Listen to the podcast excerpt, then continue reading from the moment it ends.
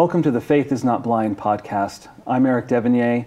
This is one of our first episodes. Today uh, we have the author uh, of Faith is Not Blind, Elder Bruce C. Hafen, with us, who wrote the book that uh, this podcast is based, based on with his wife Marie. Welcome, Bruce. Thank you, Eric.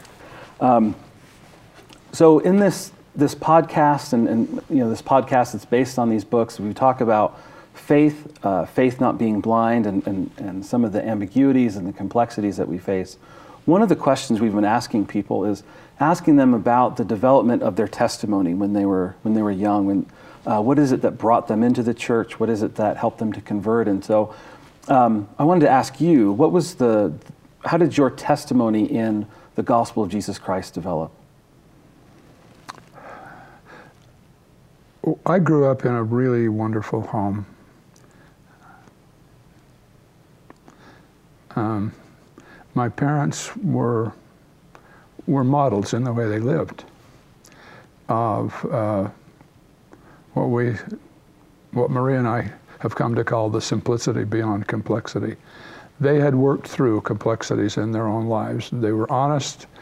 Uh, they were full of devotion to the Lord, to the church, but they were realists. And I, I sensed that about them. And I think that helped me because it, I, um, I, I, think I saw, as the prophet Jacob said, things as they really are. I think I saw the ideal and the real as, as natural, as, as sort of developmental points along some spectrum of growth and uh, that was just kind of inborn. I didn't couldn't have put it into words at that stage, but they were wonderful role models. But they uh,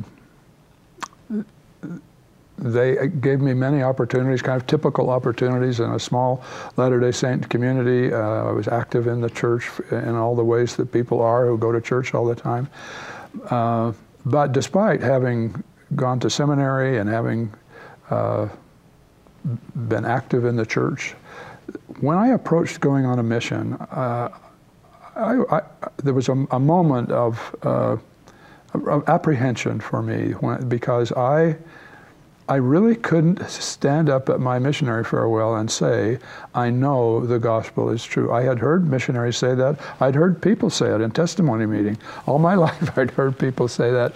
And, and in my private moments, I couldn't understand how they could say they knew it. What do you mean you know the gospel is true? Because for me, this was just kind of me. It's uh, my, my inner honest thoughts. I believed it was true. It made sense to me.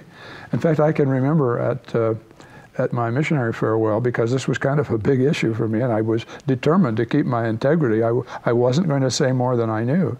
Uh, there just happened to be a potted plant on the stand of, of our chapel for, for, during this uh, farewell, missionary farewell. And I can even remember pointing at that plant and saying, I think my faith and my testimony are like that plant. I've been reading Alma 32 a lot. and uh, I said, Some, someday, I don't know exactly what I said, but the idea was, I believe it's true. I believe, I, I don't know if I would have said that I planted the seed and all that, but yeah. that was the idea.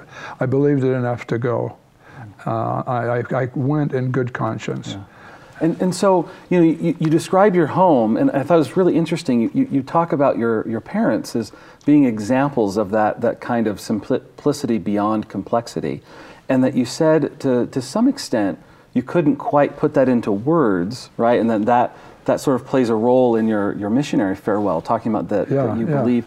So at what point did you feel like you could, you could, you could say, um, that you, you gained a testimony of the gospel and that you could put into words what you saw your parents doing. Yeah, well, interesting that you would have that you'd use those terms, Eric. I know your love of language. I love language. Uh, one phrase that has occurred to me in describing where was I uh, about belief and faith. There are so many words we use to describe our feelings, and uh, I don't think I could have told you this then, but I can say now, looking back, that part of the problem is that our experience is broader than our vocabulary.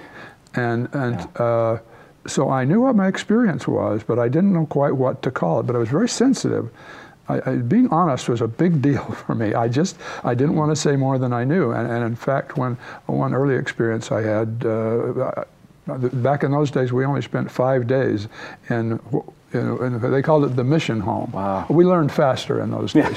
you must have. Right? So, but I didn't learn any German. Uh, it was all just kind of about the missionary discussions Mm. and g- getting ready to go. Toward the end of that week, there was a moment when we were supposed to give the, the first discussion to our companions. It's the only only discussion we ever did that with, and we were doing a practice session. And, and I, I distinctly remember there was a returned missionary who was wandering by. Uh, We were all sort of in little groups in a big room, and I was we were talking about the apostasy, and uh, I was making the point that uh, that Christ Church today needs to have 12 apostles the way it did when Christ was on the earth. And this returned missionary behind me, I never knew his name. He said, Elder, bear your testimony about that. Say you know that Christ Church today needs to have 12 apostles. Just say that. And he didn't know what a nerve he had touched. Hmm. It wasn't his fault. But I wasn't going to say I knew it. I, but I also didn't want him to be troubled about me. So I think I said something like, if you're asking me to bear my testimony, I will gladly do that. I, I have my own way to say that, and, and I'll do that with real investigators. This is kind of a practice session. And Yeah. he said, Elder, bear your testimony, 12 apostles, okay? And I don't know. I thought, well, I, I don't know why he's, he was, he must have been a little uh, uneasy about my response, but I, I just said, kind of quietly, I was respectful, but I said, Yeah. well, actually, I think Christ's True Church has 15 apostles. And he pulled up a chair and sat down next to me and said, Have we got a little problem here? And um, I didn't like how I felt, not because I was mad at him, but I was thinking, Yeah. maybe I'm not ready for a mission. If a mission is going to be like this, I, I, maybe I need to do something else for a while because I'm not there. And then we were interrupted. I don't know what happened. And, but in the in the hours and days that followed that, I uh, I started thinking, well, what what is with me? If my experience is broader than my vocabulary, but if that bothered me enough to say that to him, I what was going on? So my my uh, my memory went back to. All, I think almost every night in the two or three weeks before I left on my mission, I would use my key to the St. George Tabernacle, that wonderful old pioneer building. I'd go in at about, you know, bedtime, uh, 11 o'clock or so, and I'd, I had a key to the, chap, to the tabernacle because I was an assistant stake organist. They had a beautiful pipe organ in the tabernacle. I'd go in, unlock the organ. The only light in the building would be the little light on the console of the organ, and I'd sit there and uh, play, play the hymns of Zion, and sing them. You know, just me and the organ. What, what was I doing? I would think about that. I think about it now and say, "Wh- what was that about? If you didn't have a testimony, what did you have? And I don't know what I had, except that that was me, and, and, and I was singing my heart out, and I wanted to go. Uh, and I don't know, I didn't know what you called it, but, but I went. And then on my way, I guess I, to the short answer is during the course of my mission, I had a series of experiences, just little ones here and there, that one by one added up to uh, uh, the the shift from belief to knowledge. Not in a complete sense. You don't go from, in my experience, you don't go from one category to another. Uh, during that time, and really ever since, uh, Alma 32 was kind of my handbook. I am so thankful for that chapter in the Book of Mormon. I, uh, because it was like Alma was tutoring me. He, he reassured me about my, about my insecurities because he said, "You cannot know that my words are. You cannot know of a surety that my words are true at first. And I thought, oh, I'm so glad to hear you say that, Alma. Oh, tell me more. And then he said, if you can do no more than desire to believe, then plan. you know what it Yeah. says. And I, I sort of walked through all of that. And part of what I love about the analogy that is so instructive is that it's a process of growth that you take a step at a time. Well, you know the seed is good, but there's still a lot you don't know. So you can have unbelief and belief at the same time. Yeah. So I love the I love the New Testament story about the man who says to the Savior, uh, when the Savior says he can heal his son if he believes, and the man says, I believe, help thou my unbelief. I'm so thankful that's there because there would be those who would say, hey, look, either you believe or you don't. But my experience is that in the process of growing from belief to knowledge, it's organic. You grow, and uh, there's one little example in in uh, in the book, "In Faith Is Not Blind," that was to just take one for instance that was very vivid and really significant for me in this sense.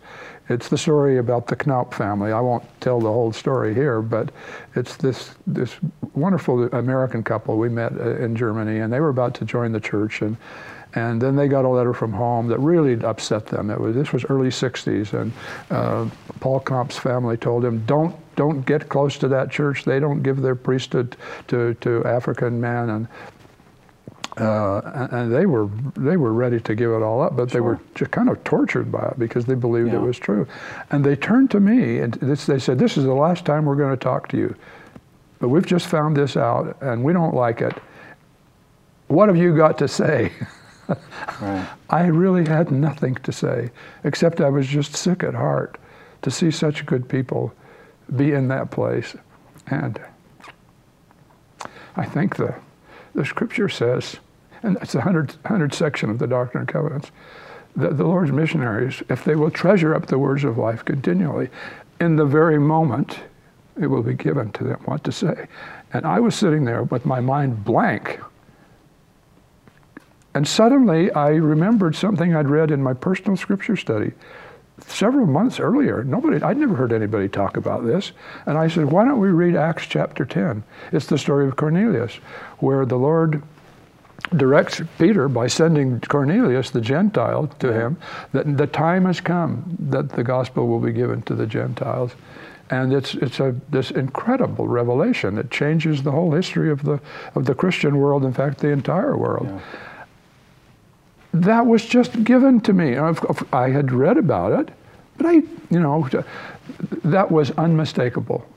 That, that was not, I mean, it was so concrete that it was one little piece yeah. in the process so that uh, I won't multiply the examples. All I can say is that in the years that followed, even in the years of my mission especially, but here a little and there a little, uh, I have come to understand what Alma knows. So now I'm at the stage uh, of the end of the of the comparison to the seed. The seed becomes a tree, yeah. and the tree bears fruit. And now I know what the fruit is. And in fact, it's only within the last few years that I finally read Alma 33 and know that the whole parable is not just about faith in general, it's about faith in Jesus Christ. Yeah. So it only took me what 40 years to figure that out well and, it, and it's interesting because you know you, you talk about that process and the, the pieces and the parts of your testimony um, and then I think sometimes it's easy to think that, that we have this testimony and it's this static thing that, that we, we then have. Um, you know, that, that belief starts to crowd out unbelief. But um, years later, after your mission, um, you gave a devotional called Dealing with Uncertainty in 1979. I believe the first one was here uh, yeah, at BYU College. Idaho, yeah, right. College. Um, and it's a talk that, that I love, um, one of my all time favorites. And um, so, why did you write that particular devotional? Why did you feel like you needed to address the topic of uncertainty? Uh, I wish I had the answer to that question, Eric. Uh, I felt a lot of responsibility for these wonderful students at Ricks College. Marie and I would talk about it, we'd pray about it, and I don't even remember exactly what, what it was about that, except that maybe some of it was because of my own experience, but I think it was that I kept seeing uh, in the lives of these, of these young people, these students, uh, and, and other people I knew in the church who were young and kind of getting started, that they would come to the campus and they'd get surprised by something. You know, they'd have disappointed expectations, or uh, and they and they didn't know quite how to deal with it. Yeah. And I saw it over and over in all kinds of circumstances without taking the time to imagine all of those things. Right. Uh, well, that's the, the age group too, right? It was the, the age group. The, what, the moment where you leave your suddenly home. Suddenly I thought, you know, my, my job here, I'm, I'm an educator, I'm not an administrator. My job is to try to, to mentor these young men and women who've come here to learn about life and education and the gospel and I would like to explain something to them about mm. life that I think is natural. And so I think that it was called On Dealing with Uncertainty. And it was, I gave it as a devotional here. It was, I was later asked to give it at BYU. And then, uh, and then the, somebody at the Ensign magazine published it there. That was a long time ago. That would have been 79, I yeah, think. Yeah, and so what, what's interesting about that, I think, um, is a lot of those ideas are uh, find their way uh, into faith is not blind, right? A lot, a lot of the yeah, the yeah, and so and so one of the the questions, and that's you know the, that first devotional at Ricks is 1979. Uh, faith is faith is not blind comes out 2019, 2018, and so what was it? What, how did the responses to th- those devotionals end up leading to faith is well, not blind? I, I, another way to ask that question, you're too polite to put it this way, but uh, I, I, once heard one man say of another man, he's still talking about that? he hasn't learned anything in 40 years. uh, what happened? We, we didn't really keep thinking about it in any active way, except that we believed in the principles, you know, their basic gospel principles. Uh, within, I don't know when this would have started, um, maybe within the last 20 years, let me put it that way. Uh, I would get approached, or Marie would, somebody would write a note, or somebody would come up to us uh, wherever we might be, uh, at, at, BYU or here or at a stake conference or someplace, and, and they would say, somebody gave me this old talk you gave. You know, there's, they're in, yeah. the, the, the, it's there, you can yeah. find it in LDS.org. Uh, and, and, what they would say is this helped me deal with some issues in my own life. And I've given enough talks over enough years that it began to be striking to me that why is it that of all the things that might have you know, caught anybody's interest or that would have been of any help to them. Why are they talking about that? And as we would talk about that, we began to see it's the internet culture. People right. are being introduced to questions about the church. And, and we had never anticipated that what we were talking about would apply to this kind of an environment. And so we began thinking, uh, uh, kind of poking around, trying to understand it, and, and just followed our feelings and the thoughts. And, and it just seemed to us that uh, it, those ideas made sense back then. What have we learned about them in four decades, and how does that apply to today's uh, world? And that's really, you know, the, the what we, what we say in the book is not exactly what's in the talk, but the principles are much the same. Right. And, uh, I, and I don't apologize for that. It's sort of like faith, repentance, and baptism. Uh, yeah. Uh, I mean, I'm, I do not right. mean to equate them, but, but the idea that we learn from experience you know, I, I, guess I will say it's very basic doctrine. One of our, one of the examples that's occurred to us about the phrase in the book, moving from simplicity to complexity to the simplicity beyond complexity. That's as old as Adam and Eve. They're in the Garden of Eden. Right. It's simplicity. Then they taste the fruit, and the complexity hits with a vengeance, and it lasts a long time. And it's got many variations on the theme. And then the angel comes to teach Adam and Eve about the redemption of Christ and why they're offering sacrifice. Well, that's a and great so, point because the angel doesn't tell them, oh, here's the way back into the garden. Yeah, no, no, right? no. This is the way you no keep going. going. Right. So now the, you see that the complexity was purposeful. Mortality is purposeful. And, and so I, I, guess all the reason I say that, partly I love the illustration, but it, what it says to me is that what we were kind of fumbling around trying to say to help our students in the, in the olden days was simply an expression of the most basic story in, in the scriptures, the story of Adam and Eve and why we come to the earth as they did. So that's really, that's really all it is. Well, it's so important to think of life not just as purposeful, but developmental. Yes. And that, that changes how we see what goes on in our lives, right? Yeah, and, yeah, thanks for using that word because if I can add, I don't, you, you, wouldn't ask me this question, but let me just, I want to anchor it to one other idea, and that is that uh, Marie and I are fond of saying because it's sort of emerged over time with us. Uh, Okay, this was another Ricks College conversation. A long time ago, a friend asked me here in one of these lively on campus conversations, he said, You know, Christ is at the center of the temple, He's at the center of the gospel.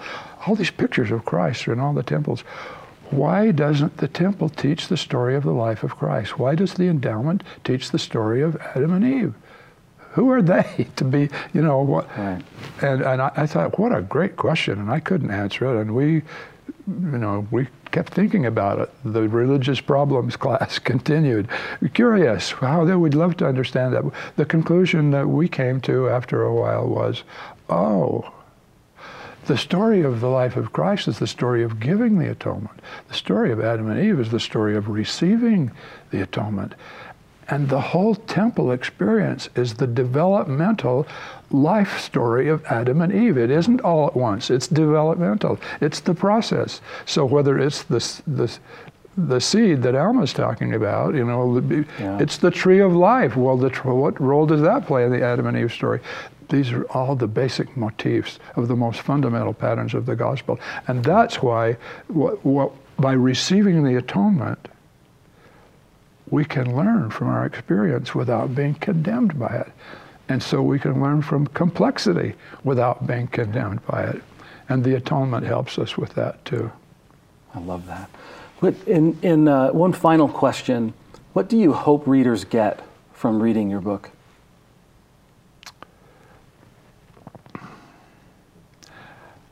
I think we try to say in the book what's really in our hearts. Uh, we, we because I've been there personally, and you know we have, and people we love have been through some of these adventures of trying to find your way. It's uh, our hearts go out to them, not because we're ashamed or we think they're doing something wrong. It's just hard to learn from experience, and I guess what we want to say is we've been there. We know this is hard, and we're cheering for you. We want to kind of throw you a, a lifeline, send you a message to, to, hang in there. Don't quit because it gets hard. Uh, it, it's like, uh, well, here's an example. It isn't in the book, so I, I'll mention it here because we shared it with the students at, here at BYU Idaho yesterday. We, we only discovered this in the New Testament account of the uh, resurrection uh, recently. And I, I, it, it, it's, it's wonderful. Uh, the women went to the tomb early in the morning on the first Easter. It was empty.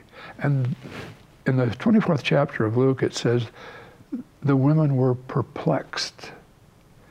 And these two beings shining in light said to them, He's not here. Why do you seek for the living among the dead? He's risen. So they go tell the apostles.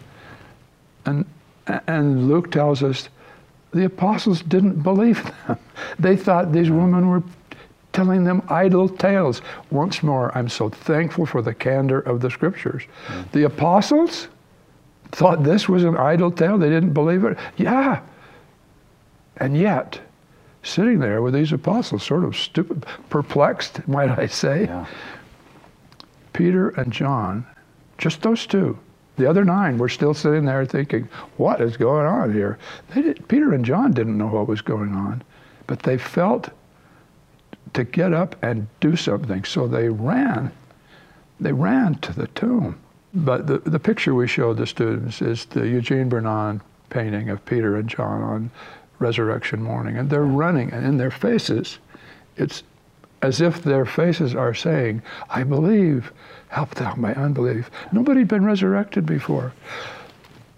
What we're saying to readers of this book is get up and run and, and don't drop out and say, I don't get these idle tales.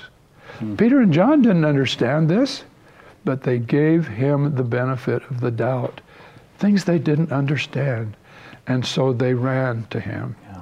And, and we live in a society that's saying, hey, if you don't get it, give up, especially if it's some institution. You can't trust institutions. You can't trust these, you know, old people who are, anybody over 30 does. Uh, no, get up and run and come unto Christ that way. It may be really hard. Yeah. And yeah, you may feel belief and unbelief. They did. And so it's okay. And then because you've taken that initiative, I think with Peter and John and the rest of us, our perplexity is resolved. You know, the unbelief becomes gradually more belief. Yeah. And uh, we just want to say, it's okay, hang in there. Yeah. What's the line from, from Milton? Uh, he's talking about he can't, he hasn't got much use for a cloistered yeah, virtue. cloistered virtue is. Uh, and then he goes on in a line that's less well known. A cloistered virtue is a virtue that never sees her adversary. Yeah. If you stay in the cloister, the convent, you don't ever see the opposition that's out there. You think you're going to succeed in life by never dealing with it. But Milton said, no, you need to see the adversary. And that's what we mean by faith is not blind. I don't, we don't mean go look for the adversary. It's just that don't be afraid of opposition and questions when they come because you will overcome adversity and the challenges of mortality by seeing and persisting and overcoming. And the Lord will bless you and you'll be stronger and better, yeah. like Adam and Eve. Well, it's a way of seeing perplexity not as an obstacle, but as the vehicle yeah, to drawing closer yeah, to God. Exactly. And, and that, that's what's, I mean, it, it's easy to feel that way. And I, I, think probably Adam and Eve felt that way a little yeah. bit at the beginning. Yeah. Um, certainly Peter and John running to the tomb, that, that kind of, you know, what, what am I running to? That, that this, this could be an obstacle to find out um, that what I was hoping for isn't true or, or that um, what I'm going through is more challenging than I can handle. But it, but it's those moments where we're where we're stretched that could also be the moments yeah, that end up drawing us even closer than we were before. But, well, thank you so much. Thank you for writing this book, um, and thank you for your your message that you're you're getting out to everyone. Appreciate it. Thank you, Eric.